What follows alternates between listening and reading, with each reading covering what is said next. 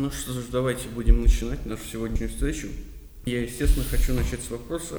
Есть ли какие-нибудь вопросы к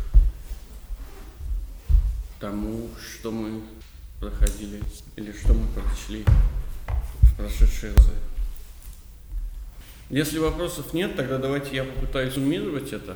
Может быть, это будет полезнее. И давайте я начну с э, вопроса, который звучал в прошлый раз. А именно, как же быть взаимной любовью? Почему Платон не описывает нам взаимную любовь? И ответ кажется очень простой. Взаимная любовь состоит из двух частей. Взаимно любящий – это любящий, то есть влюбленный, и любимый одновременно. Поэтому не нужно рассматривать взаимную любовь, а нужно рассматривать две составляющих этой взаимной любви – влюбленность и любимость. Что, собственно, Платон и делает среди первых двух выступающих. Первый выступающий, первый говорящий – это Федор. Федор собирается рассказать нам, почему влюбленные могут или должны любить любимых. Его ответ очень простой – ради добродетели, ради некоего блага. Федор считает, что любовь делает людей лучше, делает их добродетельными. В его случае добродетель – это только мужество. И проблема заключается в том, что когда он начинает приводить примеры, но еще до того, как он начинает приводить примеры, он объясняет, что влюбленный ведет себя лучше на глазах любимого. И таким образом как бы становится лучше. Проблема в том, что Федор указывает, что делает он это из тщеславия, из любви к себе. Далее, примеры, которые Федор приводит, их три, как вы помните, они очень показательные. Первый пример – это пример женщины, жертвующей собой ради своего мужа, как вы помните. Этот пример работает, хотя Федор скрывает решающую часть этого примера. Рядом с ней стоит Геракл и говорит богам, что если они не вернут ее обратно, то он им покажет. Боги возвращают ее к жизни в знак признательности ее самопожертвованию, в знак признательности ее, ее любви, если хотите. Но вы помните, что этот пример зависит все-таки решающим образом, даже если мы скрываем Геракла, от того, есть ли боги, есть ли посмертные награды слэш наказания. Второй пример, который дает Федор, кажется, показывает, что любовь не всех делает лучше. А Орфей не стал мужественным хотя он явно любил свою жену. Наконец, третий пример, который Федор вынужден извратить, указывает нам на то, что люди, мужественные от природы, не нуждаются в любви, чтобы быть мужественными. Иными словами, любовь – это всего лишь субститут или стимулятор для тех, кто от природы не является благим или хорошим. И опять же, это плохой субститут и стимулятор. После речи Федора идет речь Павсания. Павсаний будет говорить о том, что любовь несет благо, то есть добродетель, для любимых, а не для влюбленных. Вы помните эту идею Павсания? Она довольно забавная. А именно, что добродетель есть результат схождения более взрослого и менее взрослого, то есть доброде... как бы добродетельного и как бы недобродетельного. Ну, понятно, менее взрослый не может быть добродетельным. Но описывая более взрослого, Павсани указывает нам на то, что он, дабы сойтись с менее взрослым, дабы сойтись с любимым, может совершать любые э, несправедливые и недобродетельные поступки. Таким образом, очевидно, что влюбленный не обладает добродетелью – а значит не может предать ее любимому. Кроме того, Павсани указывает также на ту же проблему, на которую указывает Федор, а именно запрет на отношения между влюбленными и любимыми, которые описывает Павсаний. Это запрет, вызванный любовью к самим себе. И Павсаний собирается использовать любовь к самим себе, чтобы этот запрет снять. Отцы любят себя, поэтому они любят своих детей, Поэтому они считают, что их дети должны быть добродетельными, поэтому тот, кто делает э, их детей добродетельными, может наконец-то к ним прикоснуться. Это все напоминает нам очень интересный диалог, который мы находим у Ксенофонта в экономике. Это Ксенофонт, экономика 20, 25, 29. Разговор Сократа с богатым крестьянином или зажиточным крестьянином, зажиточным землевладельцем из Хамахом. Да и отец мой не, у другого научился этому и пришел к этой мысли не путем теоретического размышления, но, как утверждал он, по любви своей к земледелию и труду. Исхамах объясняет, как его отец стал заниматься земледелием. Он захотел иметь подобный участок, чтобы и руки приложить к нему, и получать удовольствие от доставляемого им дохода. Отец Исхамаха брал плохую землю, делал ее хорошей и продавал. «Да, Сократ», — прибавил он, — «мой отец по натуре своей, как мне кажется, любил сельское хозяйство больше всех афинян». Выслушав это, я спросил его, «Что же из Хамах, твой отец сам владел всеми этими имениями, которые он привел в цветущее состояние, или также продавал, если мог получить хорошую плату?» «Да, клянусь Зевсом, и продавал», — отвечал из Хамах. Но тотчас же по своей любви к труду взамен одного покупал другое имение, но запущенное – Судя по твоим словам, Исхамах, сказал я, отец твой действительно по натуре своей, то есть по природе, по характеру, любил сельское хозяйство не меньше, чем купцы любят хлеб. Ведь и купцы по своей чрезвычайной любви к хлебу, как прослышат, что где-нибудь его очень много, так и едут туда за ним. Переплывают и Эгейское, и Эвксинское, и Сицилийское море. Потом наберут его как можно больше и везут по морю, да еще и на том судне, на котором сами едут. А когда им понадобятся деньги, они не выбрасывают хлеб зря по дешевым ценам, куда попало, а напротив, где, по слухам, цены на хлеб всего выше, и где больше всего им дорожат, к тем и везут его на продажу. В таком роде, должно быть, и твой отец был любителем сельского хозяйства. На это Исхамах сказал, ты шутишь, Сократ. Иногда Исхамах все-таки понимает иронию. А я ничуть не меньше считаю даже любителями строительства тех, которые, выстроив дом, продают его, а потом строят новый. Нет, клянусь Зевсом из Хамах, возразил я. Я верю тебе, это так естественно, и дальше я больше следую оригиналу, чем переводу, что всем кажется, что они любят то, из чего, как им кажется, они извлекут выгоду. Любовь к себе означает желание блага для себя – и таким образом мы понимаем, почему, или кажется начинаем понимать, почему древний составитель, а может быть и сам Платон, дает под заголовок пиру о благе. Наконец у нас есть третий говорящий, который заключает собой первую цепочку из первых трех. Я напоминаю вам, что только случай позволяет это сделать. Третий говорящий не любит людей и не любим людьми. Третий говорящий любит свою науку. Эта любовь к своей науке заставляет его оправдывать э, свой выбор. Эта любовь заставляет его превозносить свою науку, поставить ее выше всего. Я напоминаю вам, что среди тех наук, которые он называет после своей, находится и земледелие, и гимнастика, и врачевание. И мы ставили вопрос, почему он занимается врачеванием. И кажется, Ксенофонт дает нам намек, почему это происходит. Почему вообще все люди занимаются то, чем они занимаются. Однако последний говорящий, так же, как и предыдущие два, проваливается. У него возникают более серьезные проблемы. В попытке превознести свою науку он показывает, что он, в общем-то, в науке как таковой не разбирается, что он не понимает, о чем говорит. Что он не ученый, а ремесленник.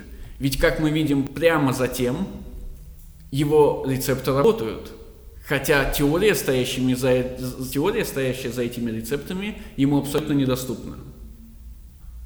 Первые два говорящих нападают на тех, кто говорил до них. Павсаний на Федора, Эликсимах на Павсания.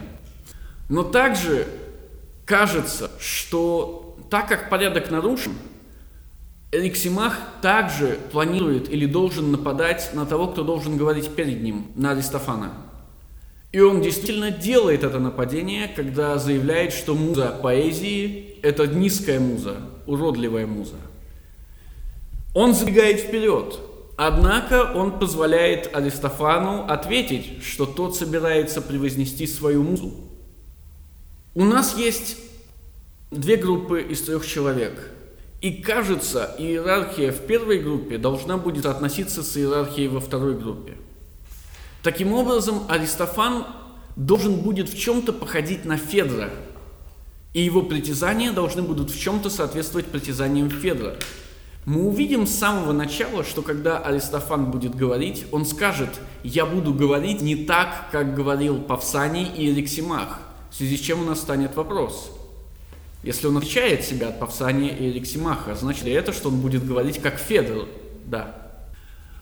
Наконец мы увидим, что в отличие от следующего за Аристофаном Агафона, который тоже собирается превознести свою профессию, свое искусство, а значит тоже любит его, не понимая, что это за искусство, скорее всего, Аристофан не собирается превозносить собственное искусство.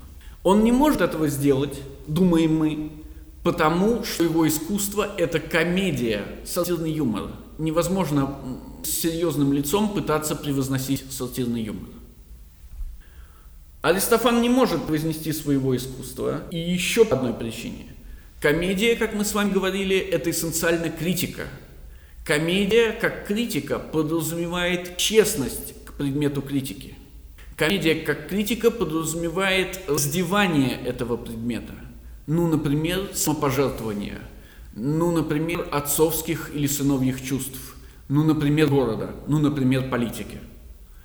То, что трагично, кажется, обладает неким пафосом.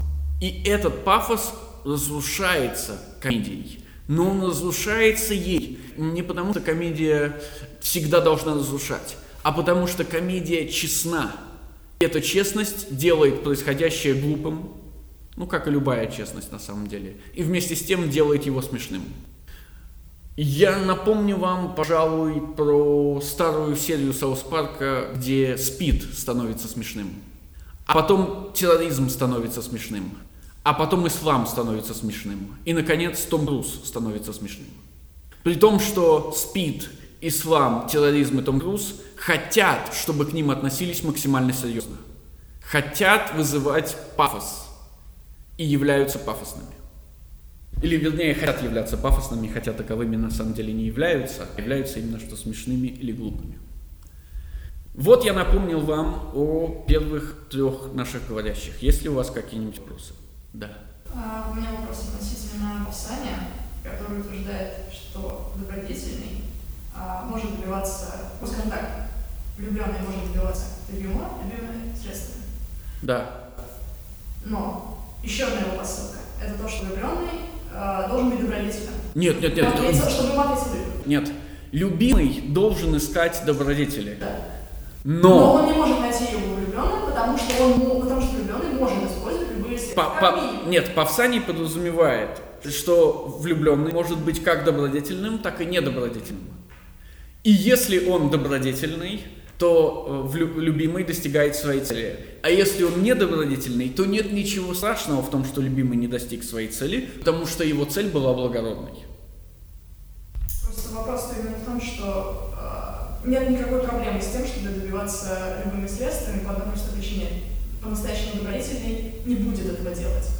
Не будет использовать любые средства. А недобродетельный, который как раз-таки проявит себя в том, что будет, что будет использовать любые средства, покажет себя явно и любимому. Не придется как бы Любимый, в, любимый в, в любом случае будет обманут. Но мы возвращаемся к вам, э, Нет, с вами. Сейчас, сейчас, сейчас. Мы возвращаемся э, с вами вперед, туда, куда я уже указывал. А именно, если влюбленный действительно добродетелен, и он собирается помочь любимому стать добродетельным, что, что он получает взамен? Конечно, он да, меняет... Разница не такая большая. Нет, не разница не такая большая. Если добродетельный, если он а, действительно владеет добродетелью, и он соглашается обменять эту добродетель на тело, он несправедлив, а значит недобродетельный. Иными словами, добродетельный человек никогда не будет играть роль влюбленного. В смысле, никогда не будет влюблен. И в этом смысле мы возвращаемся к Сократу. Сократ делает вид, что он любит сладких маленьких мальчиков, но на самом деле он никого не любит. И когда Алкивиад говорит, ну давай, я готов обменяться, Сократ говорит, это несправедливый обмен. И таким образом остается справедливым, то есть добродетельным. Иными словами, всякий, кто добивается любви любимого, на самом деле недобродетелен и не может быть добродетелем. Да, у вас был вопрос, пожалуйста. Вот мы говорили о связи Аристофана и Федора, и помимо отсылки вот к тому, что я не буду говорить о Павсании. Нет, как Павсаний и Эриксимах, да. А, помимо этого ничего нет? Нет, это указание, но когда мы начнем читать речь, мы постараемся найти Ну, еще что-то. еще- Конечно, конечно. То есть я просто обратил ваше внимание на то, что их нумерация в... совп- Смотрите, конечно, точно так же, как нумерация Эриксимаха и Сократа. Ну, там Эриксимах... сказал, что Эриксимах и Сократ стоят третьими, может быть, потому что поверили в науку. Нет, смотрите, по, по другой причине, как минимум, которую мы точно можем указать. Эриксимах не любит людей. Ну, в смысле, он любит свою науку, он влюблен в медицину, он не влюбленный и нелюбимый, как Федор и Павсаний. Ну и было бы странно, если бы он был таковым, потому что Федор и Павсаний уже высказались. У нас будет любимый Агафон, но Агафон все время игнорирует этот факт. На него обращает внимание Аристофан, когда покалывает Агафона в конце. Но сам Агафон не любит Павсания. Агафон любит, или, по крайней мере, утверждает, что любит свое искусство. Точно так же, как и Эриксимах. Да, но у нас есть повод Нет, он, любя свое искусство, он попытается его превознести. Но, естественно, у нас есть повод в этом сомневаться, потому что, кажется, мы уже начинаем подозревать, что за любовью к чему бы то ни было все равно стоит коренная любовь. Подлинная любовь. Подлинная любовь к самому себе. Конечно. А, Но а про науку там же нет любви к самому себе. Мы же объяснили, что там есть эта любовь. Почему врач занимается врачебным искусством, да? Но у Сократа же нет этого. Именно поэтому среди говорящих нет Сократа. В этом смысле, если у Сократа любовь к себе, если она есть, он ее скрывает, он заставляет Диатиму говорить за него. Причем суть речи Диатимы или диалога Сократа и Диатимы будет заключаться в том, чтобы обидеть, в смысле опровергнуть всех, да, да, кроме одного. А, и к тому же суть, как кажется, будет еще заключаться в инициации Агафона. Помните, тот диалог, который Агафон начнет с Сократом, он, естественно, перетечет в тот диалог, который Сократ продолжит с Диатимой. То есть Агафон в этом диалоге будет как Сократ, а Сократ будет как Диатим.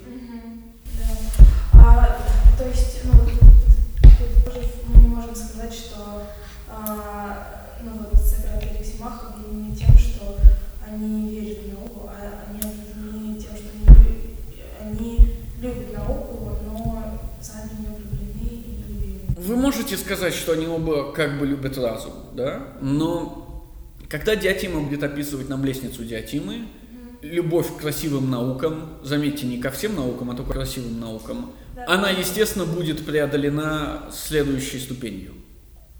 Философия? Да. От моря, я не помню, у нас в переводе, по-моему, море красоты. Да. Вот. А но потом любовь. Да, да, да, да, да, да, да. А потом идея прекрасного. То есть все это как бы любовь к прекрасному. Любовь к прекрасному телу, к прекрасной душе, к прекрасному обычаю или закону, к прекрасным наукам. Я говорил вам уже, раз мы затронули эту тему, что когда мы переходим от стадии любовь ко всем прекрасным телам к стадии, к ступени любовь к душе, мы автоматически перестаем различать все тела вообще. Они становятся неважными. Не Мне казалось, что говорили.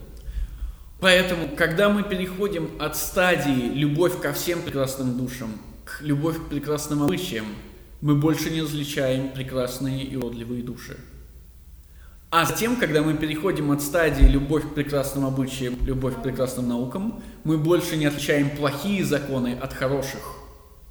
А затем, когда мы переходим от любви к прекрасным наукам к э, философии, мы больше не различаем уродливых и красивых наук. Самая красивая наука – это математика, как вы помните.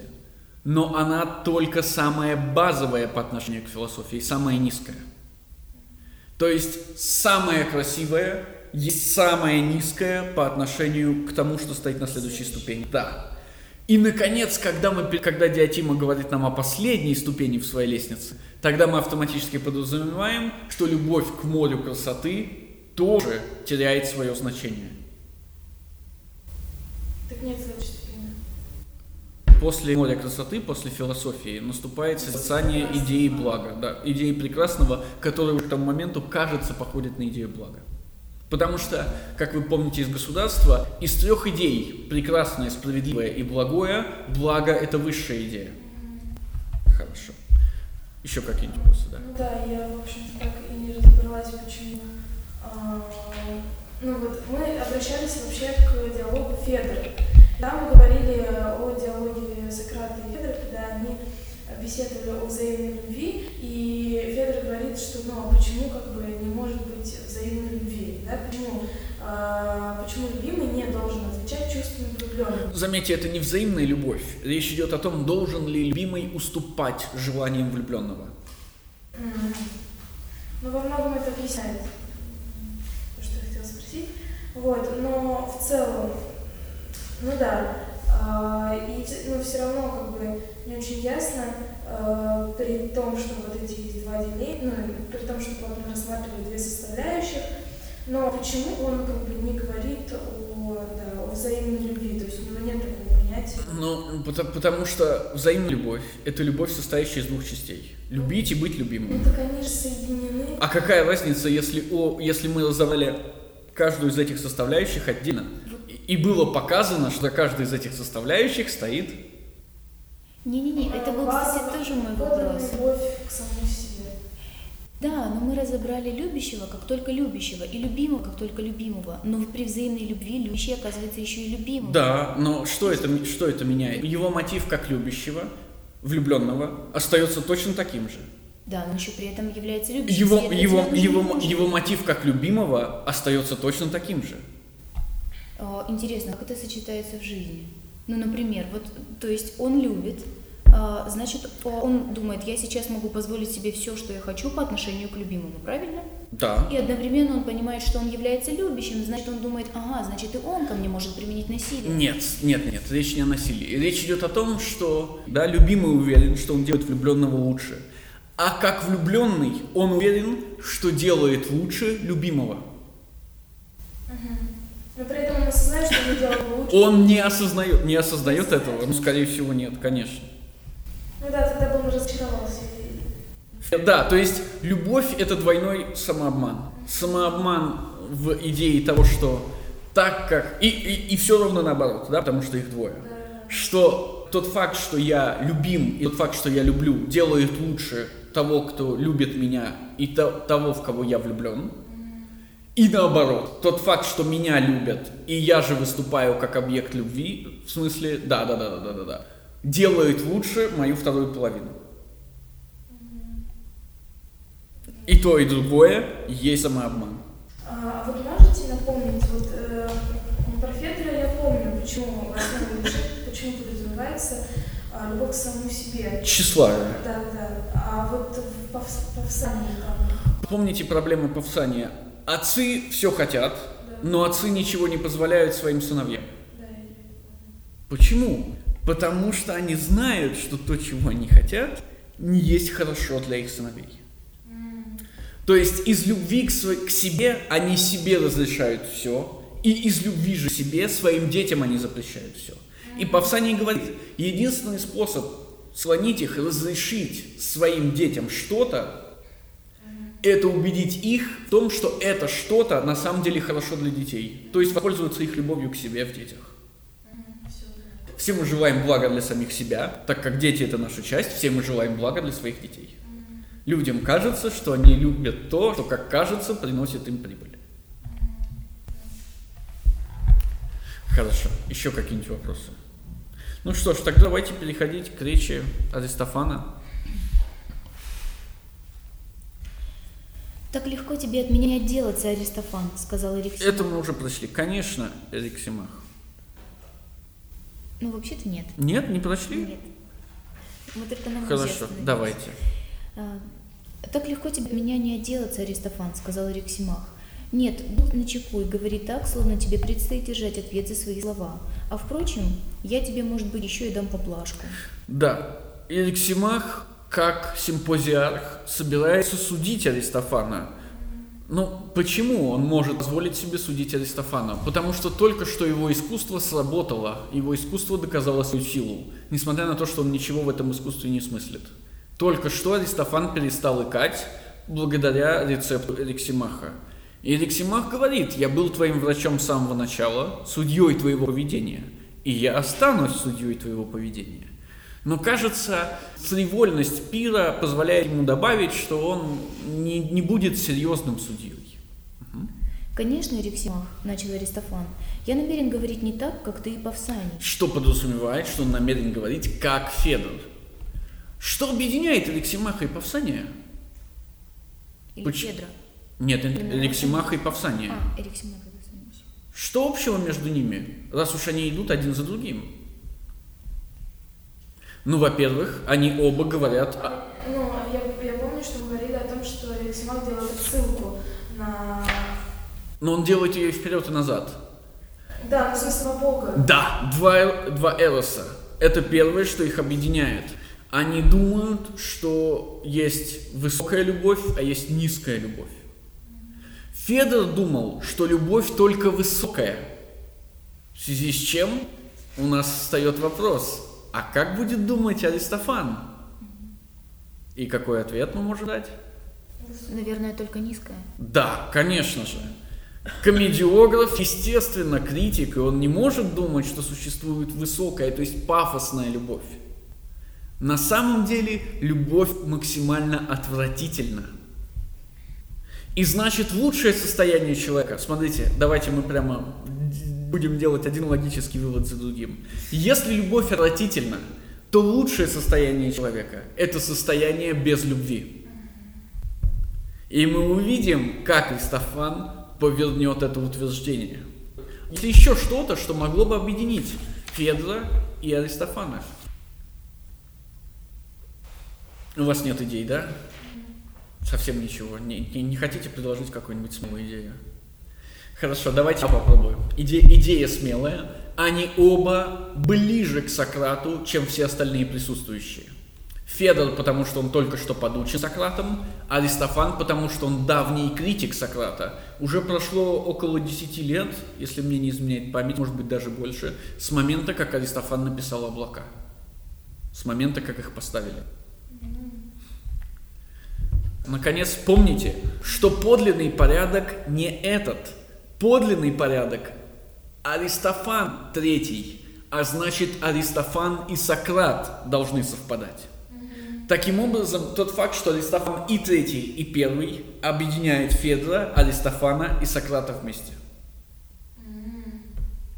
Видите, какая занимательная математика.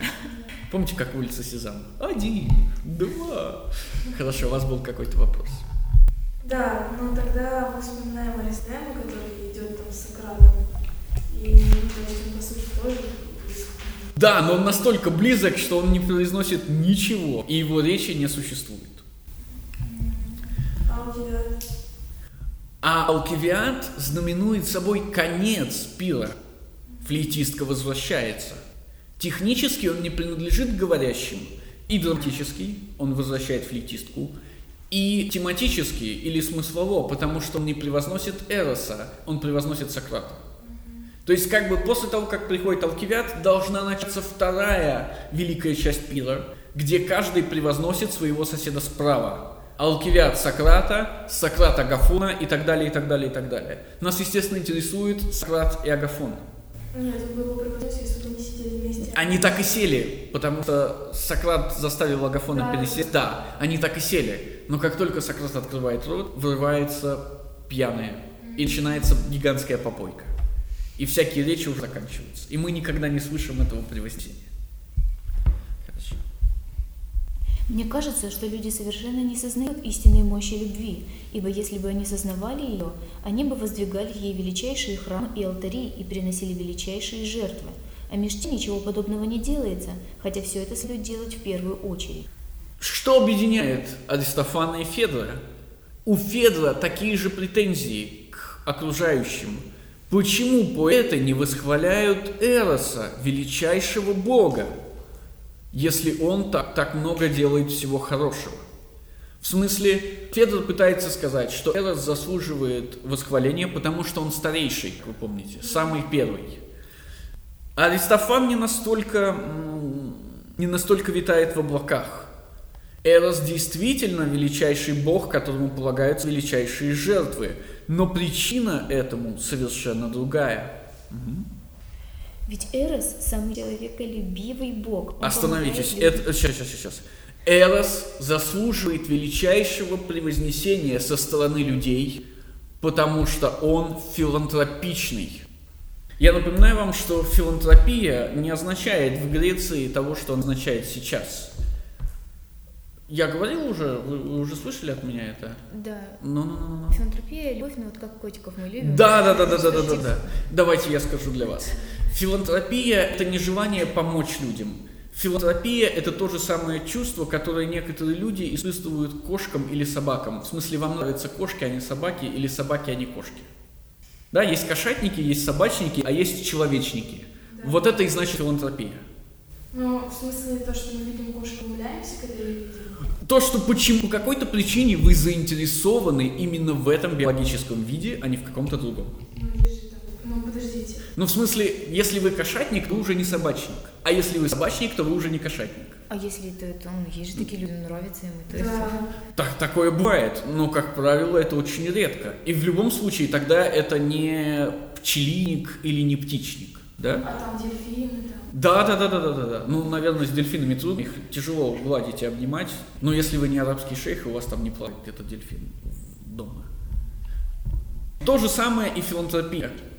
Итак, Эрос величайший бог не потому, что он старейший или мудрейший, а потому, что он больше всего любит людей. Угу. Ведь Эрос самый человеколюбивый бог. Он помогает людям и врачует недуги, исцеление от которых было бы для рода человеческого величайшим счастьем. Итак, Эрос – это не болезнь.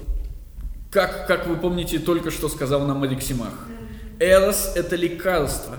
Лекарство, дарующее людям величайшее счастье – Почему величайшее счастье? Потому что он избавляет от величайшей проблемы, очевидно.